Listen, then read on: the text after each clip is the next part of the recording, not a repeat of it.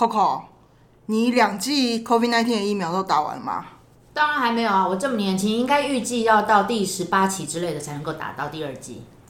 你知道我们现在还有很多疫苗要打吗？你要不要赶快去打一打？比方说像是十月一号开打的流感疫苗啊，可能六十五岁以上的人都可以打哦，Coco 应该也可以。再见，拜拜。那我们今天就来谈谈流感疫苗。我不想要讨论这个话题。好好。我们爱公卫也爱公卫，不管是健康、疾病、气候、环境、饮食、职业，都在公卫里。到丁来公卫，让大家知道公共卫生，让我们一起来公卫哎更健康。，Coco 姐，干嘛？你满六十五岁了吗？当然是还没有，我只有二十五岁。啊，那真是太可惜。不过你还有个机会，就说的，假设你的 BMI 超过三十的话，你还是可以打公费的流感疫苗。这个是雪佛需要的吧？BMI 超过三十。我没有，我没有超过三十，太夸张了。这边要来跟大家做个政令宣导，就是每年的十月份开始啊，我们都要去进入呃流感疫苗施打的季节。啊开打了那对，今年是十月一号就开打，那对象就是六十五岁以上的民众啊，然后一些高风险慢性病、重大伤病的患者啦，那包含一些还有比如说孕妇啦，或者是呃家中有六个岁六个月以下的小朋友的父母亲，然后一些幼保人员跟医师人员等等等等哦，那都可以在十月一号开打流感疫苗。那当中刚刚为什么特别提到这个 BMI 三十？就是说，其实呃体重过重的人，他也是呃罹患流感重症的一个高风险族群。所以假设 Coco 姐最近不小心吃比较多，然后 BMI 超过三十的话，也可以免费试打公费的流感疫苗。你有看到我的白眼了吗？哎、我我有一个比较大的问题，是可是我们最近都在打 COVID-19 疫苗啊，啊，又有流感疫苗，那我到底要怎么去安排这个时间可？以不要打流感吗？为什么不要打流感？哎呦，我觉得那个 COVID-19 的疫苗比较重要吧，应该先打那个吧。嗯，其实是都是很重要的，因为流感的得到现在在台湾来说，你得到流感的机会可能会比得到 COVID-19 的机会更高，没有吗？大声一点。好，想说我讲错了，好，刚刚删掉。其实都是很重要的，因为我们得到也还是有可能会有机会得到流感，然后相对我们现在台湾防疫的做得很好，所以都大家都没有什么 COVID 1 9的，每天都是加零加零。但是小朋友在家里，像我的儿子，每天在幼稚园就会感冒回来，流鼻涕啊、咳嗽啊什么的，还是大家还是要注意一般的一些感冒。那流感如果得到的话，还是会造成很多的并发症，特别是像在 Coco 姐的，就是年纪比较大的一些族群里面。我要说，我拒绝录今天这一集，每个人都针对我，不是 BMI 超过三十，就是年纪超过六十五岁，还要继续。那可能会真引发到肺炎啊，或者是一些重症的问题啊，那其实也是要注意这个部分的。所以并不是说你已经打了 COVID-19 的疫苗，就可以不用打流感，你不是这样。我们现在是呼吁大家应该两个疫苗都要打，或者是说如果你是更有危险的话，应该也要打肺炎链球菌的疫苗。这个在我们之前的节目都已经有讨论过了。那目前的话呢，根据我们那个台湾的那个疫苗的，就是 CDC 的建议呢，那 COVID-19 的疫苗跟流感的疫苗呢，应该要间隔七天哦，间隔七天，所以只要隔一个礼拜，你就可以去打那个流感疫苗了。所以这就是欢迎大家就是多多的到我们那个徐主任的卫生所去试打流感疫苗哦。好，就是不管怎样，其实我们全台湾各地都有很多的合约医疗院所可以去提供流感疫苗公费施打的服务。那从十月一号开始，就是我刚有提到的，就是六十五岁以上啦、高风险慢性病啦等等的对象。那如果是从十一月十五号的话，就是这一些呃五十岁以上的族群就可以开始去做免费的公费疫苗的施打。那如果你呃，就是身体健康又相对年轻，那没有刚刚上述的这些条件，其实还也是可以去洽询一些呃家里附近的一些诊所或医院，有一些自费的流感疫苗可以去施打。那其实打流感疫苗，当然第一个就是为了要呃获取这个对于流感的这个抵抗力。那我们之前也在很多集节目讲到这个疫苗到底它的呃急转啊，它的作用是什么？那我们有打流感疫苗，当然就可以去保护我们不要去得到这个流感。那第二个就是说，其实为什么针对这些呃高风险族群，像刚提到的，就是说这些族群如果得到流感的话，很容易呃引发成为流感重症。那流感重症其实还是会有一定的死亡率。那其实像在今年初或是去年底，其实台湾以流感重症呃死亡的人来说，当然是远超过这个呃新冠肺炎造成的死亡的这个数目。那所以其实流感疫苗的施打。那它针对这些高风险慢性病啊，这些呃特殊的族群的保护力也是非常的重要。哦，那像 Coco 姐这么年轻，嗯她只打完第一剂，嗯，那她是可以去打流感疫苗吗？当然了，就是刚呃文明是有提到，就是说你不管是先打 COVID-19 或者是先打流感疫苗，只要两剂的间隔目前超过七天的话，其实施打的话相对都是安全的。那以 Coco 姐这么年轻、健康、有活力，那当然她可以去诊所哦。比如说我们有一个同学，他有开诊所，他可以去打自费的流感疫苗。现在是大家怕我不不录了，所以都一直讲我很年轻就对了。哎，不是啊，主任，我想要问一下，就是有一个网络谣言说，那个打流感疫苗可以预防 COVID-19，有这样子的事情吗？可以帮我们示意一下吗？其实根据一些研究来说，确实真的打流感疫苗可以降低呃大概有二十几 percent 的得到 COVID-19 的肺炎的机会跟重症的风险，所以我们还是建议就是我还在等第二季的那个民众的话，可以先去打流感的疫苗。那至于这个机转可能要再研究啦，那大概的可能的机转就是说，因为你打了疫苗，其实全身的一些免疫细胞都会被活化。那他们比较活化之后呢，其实对各种病毒的抵抗力都可能会增加。那在其中也包含了 COVID-19 的一些病毒的抵抗力。所以无论如何，那看起来这个打流感疫苗是这个利大于弊的一些事情。所以还是请 Coco 姐啊，立马隔天就赶快去打流感疫苗，可以吗？可是我二十五岁，我不符合公费的资格啊。你就打那我如果自费的啊 那自费那么多种流感疫苗，你可不可以介绍一下哪一些比较适合二十五岁的 Coco 姐打？还是你打那个未满三岁的可以？我其实我想要打未满六个月的那一种。啊，徐主任，好，不管是不管是哪一种疫苗，其实能够在台湾呃合法的上市去施打，其实相对都是非常的安全有效。那其实要去提醒的就是说，其实从去年开始，应该是我们台湾就开始提供所谓的试驾的流感疫苗。那所谓试驾，就是说，其实流感吼在人体上比较会流行的，大概就是分成 A 型流感或 B 型流感。那每年 WHO 都会去做一个，呃，请很多的流行病学的专家去预测说，今年到底会流行，呃，A 型流感里面的哪一种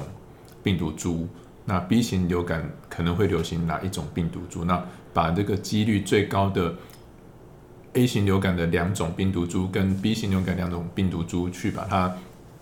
这些病人去把它抓出来，然后当成今年要去做的这个流感疫苗的成分，就是两个 A 两个 B。那这样子的话，对于流感的保护力会更好一些。那可不可以问一下，像我们有家里面有国中、高中小孩的家长啊，那现在学校已经开开始调查要不要施打流感疫苗，然后要不要施打第二季的 COVID-19 疫苗，那个时间点你就会怎么样建议我们的家长啊？呃，其实 Coco 姐的资讯有点落后，那这个统计大概都会在之前在更早一点开始就会去做安排啦，因为其实像每年的校园流感也大概都会在十月这个时候去进行。那今年当然比较特别啦，吼，因因为有这个 COVID-19 的疫苗去做施打。那目前针对 COVID-19 的疫苗，大概都是在呃满十二岁以上的这个族群才会开始去施打。比如说之前 BNT 进来之后，就是针对呃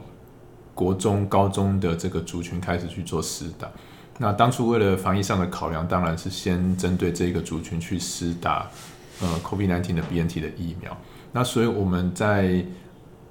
目前我们在接种疫苗的实务上，我们都会先去安排呃幼儿园或国小的学童去接受流感疫苗，那再来才会轮到这些呃国高中的这些校园族群去施打这个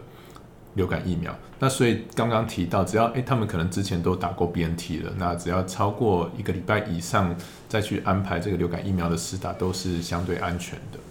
嗯，所以我想问的是，四价的流感疫苗是公费也是四价吗？还是要自费才是四价的流感疫苗？呃其实我刚刚提到，就从去年度开始的流感疫苗，我们现在都是用市价的流感疫苗了。哦所以目前市面上大部分也都是以市价的流感疫苗为主。诶，可是像九岁以下的小朋友打那个流感，不是要打两剂，对不对？我们流流感疫苗施打的对象大概会从六个月的小朋友开始去做施打。那一般来说，在六个月开始打的时候，它就是需要连续两个月去施打两剂，就是说我们可能开始施打之后，第一个月打完，然后第二个月要再打第二剂的流感疫苗。那如果小朋友是已经呃超过九岁了，其实就不用再去做第二剂的施打，那就是像我们一般大人一样，就每年施打一剂就可以。那我想要问的就是，如果既然就是年纪比较轻的小孩子，他可以他要打两剂流感疫苗，那流感疫苗也可以混打吗？就像现在的 A Z 加 B N T 一样吗？其实目前是不建议流感疫苗去做混打了。那因为其实流感疫苗已经是一个呃历史蛮悠久的一个疫苗，所以它的安全性啊、它的免疫保护力的这些相关的临床的研究，其实都非常的完整，而且其实疫苗的效果也都很好，所以其实并不需要像我们目前去担心说，诶，是不是会有一些突破性感染的状况？那所以原则上都是建议就是同一种呃疫苗的品牌，然后去做比如说第一剂跟第二剂的施打。那当然像大人他就没有这个混打的问题嘛，因为其实一年只要打一剂就好了。好、那我想问一下，那为什么年轻人也要打流感？因为年轻人看来抵抗力比较好，也比较不会有流感重症。那为什么年轻人要打流感啊？因为这个其实是一个就是群体免疫的一个概念啊，就是说其实家里面免不了都会有一些免疫力比较低下的，那像是年纪大的长者或者是小朋友，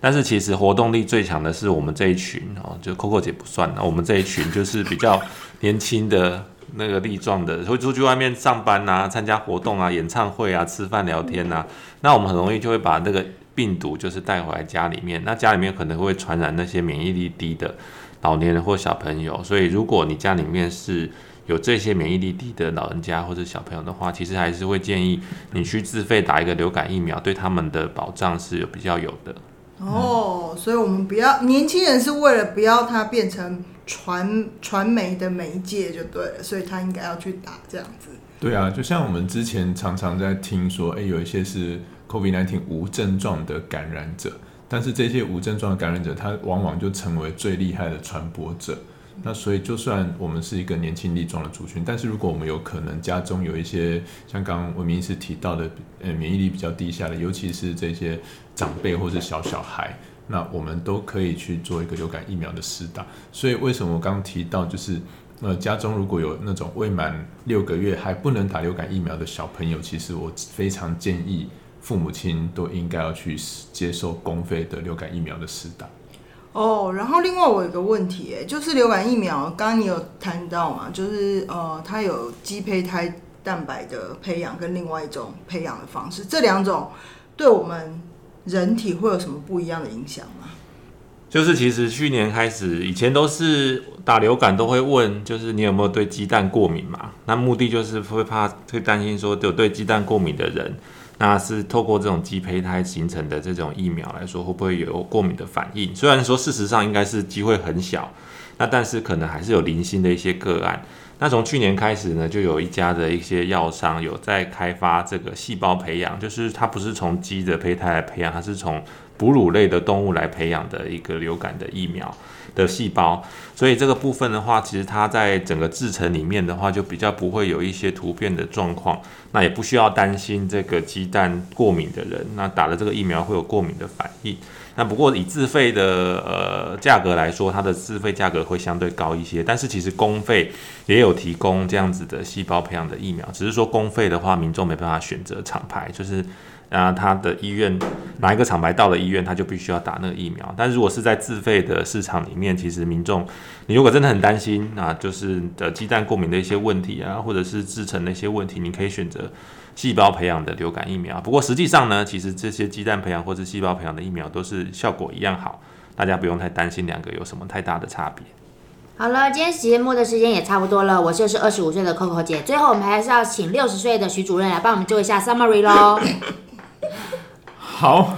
哎，为什么有深吸一口气的感觉？六十岁的徐主任在十三十几年前先回来这边跟大家做一下 summary，这样子。OK，好，那我们今天讲到非常重要的就是十月一号，呃，公费流感疫苗开打。那当然有一些流感疫苗公费身份的一些条件，那比如说六十五岁以上啦。重大疾病啊，高风险慢性病啊，然后或是家中有幼儿的六个岁六个月以下幼儿的家长，或是怀孕的妇女，或者是这些呃可能是医事人员或者是一些幼保人员等等哦，那都可以去施打公费的疫苗。那再来是十一月十五号开始会去呃针对比如说五十岁以上的族群去做流感疫苗的施打。那再来就是要去提到说，其实大部分今年。开打的流感疫苗都是试价的，那为什么是试价呢？就是因为每年会流行的流感病毒株可能是 A 的某一型、B 的某一型，或者是其他型。那目前我们是 WHO 把最容易呃，应该是说今年流行几率最高的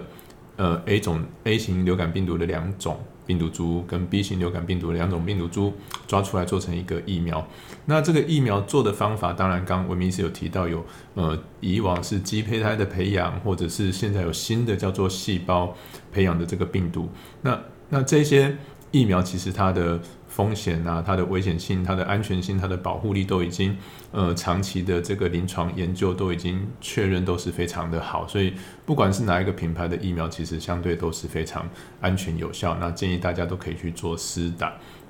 那最后要去提醒大家，就是说，因为最近啊，这些新冠肺炎的疫苗也是如火如荼的在开打。那目前我们。卫福部的建议就是说，我们在两剂疫苗之间的间隔要超过七天去接受施打都是安全的。所以假设你预计在一个礼拜之内要接受 COVID-19 疫苗的注射，那你可能就是等打完之后，呃，再去接受流感疫苗的施打，那中间要间隔七天，或者是说你预计你大概要像 Coco 姐她比较年轻，啊打第二剂的 COVID-19 要比较久，那超过七天以上，那你可能在这一两天都可以去打。流感疫苗，那以上就是我们今天的节目。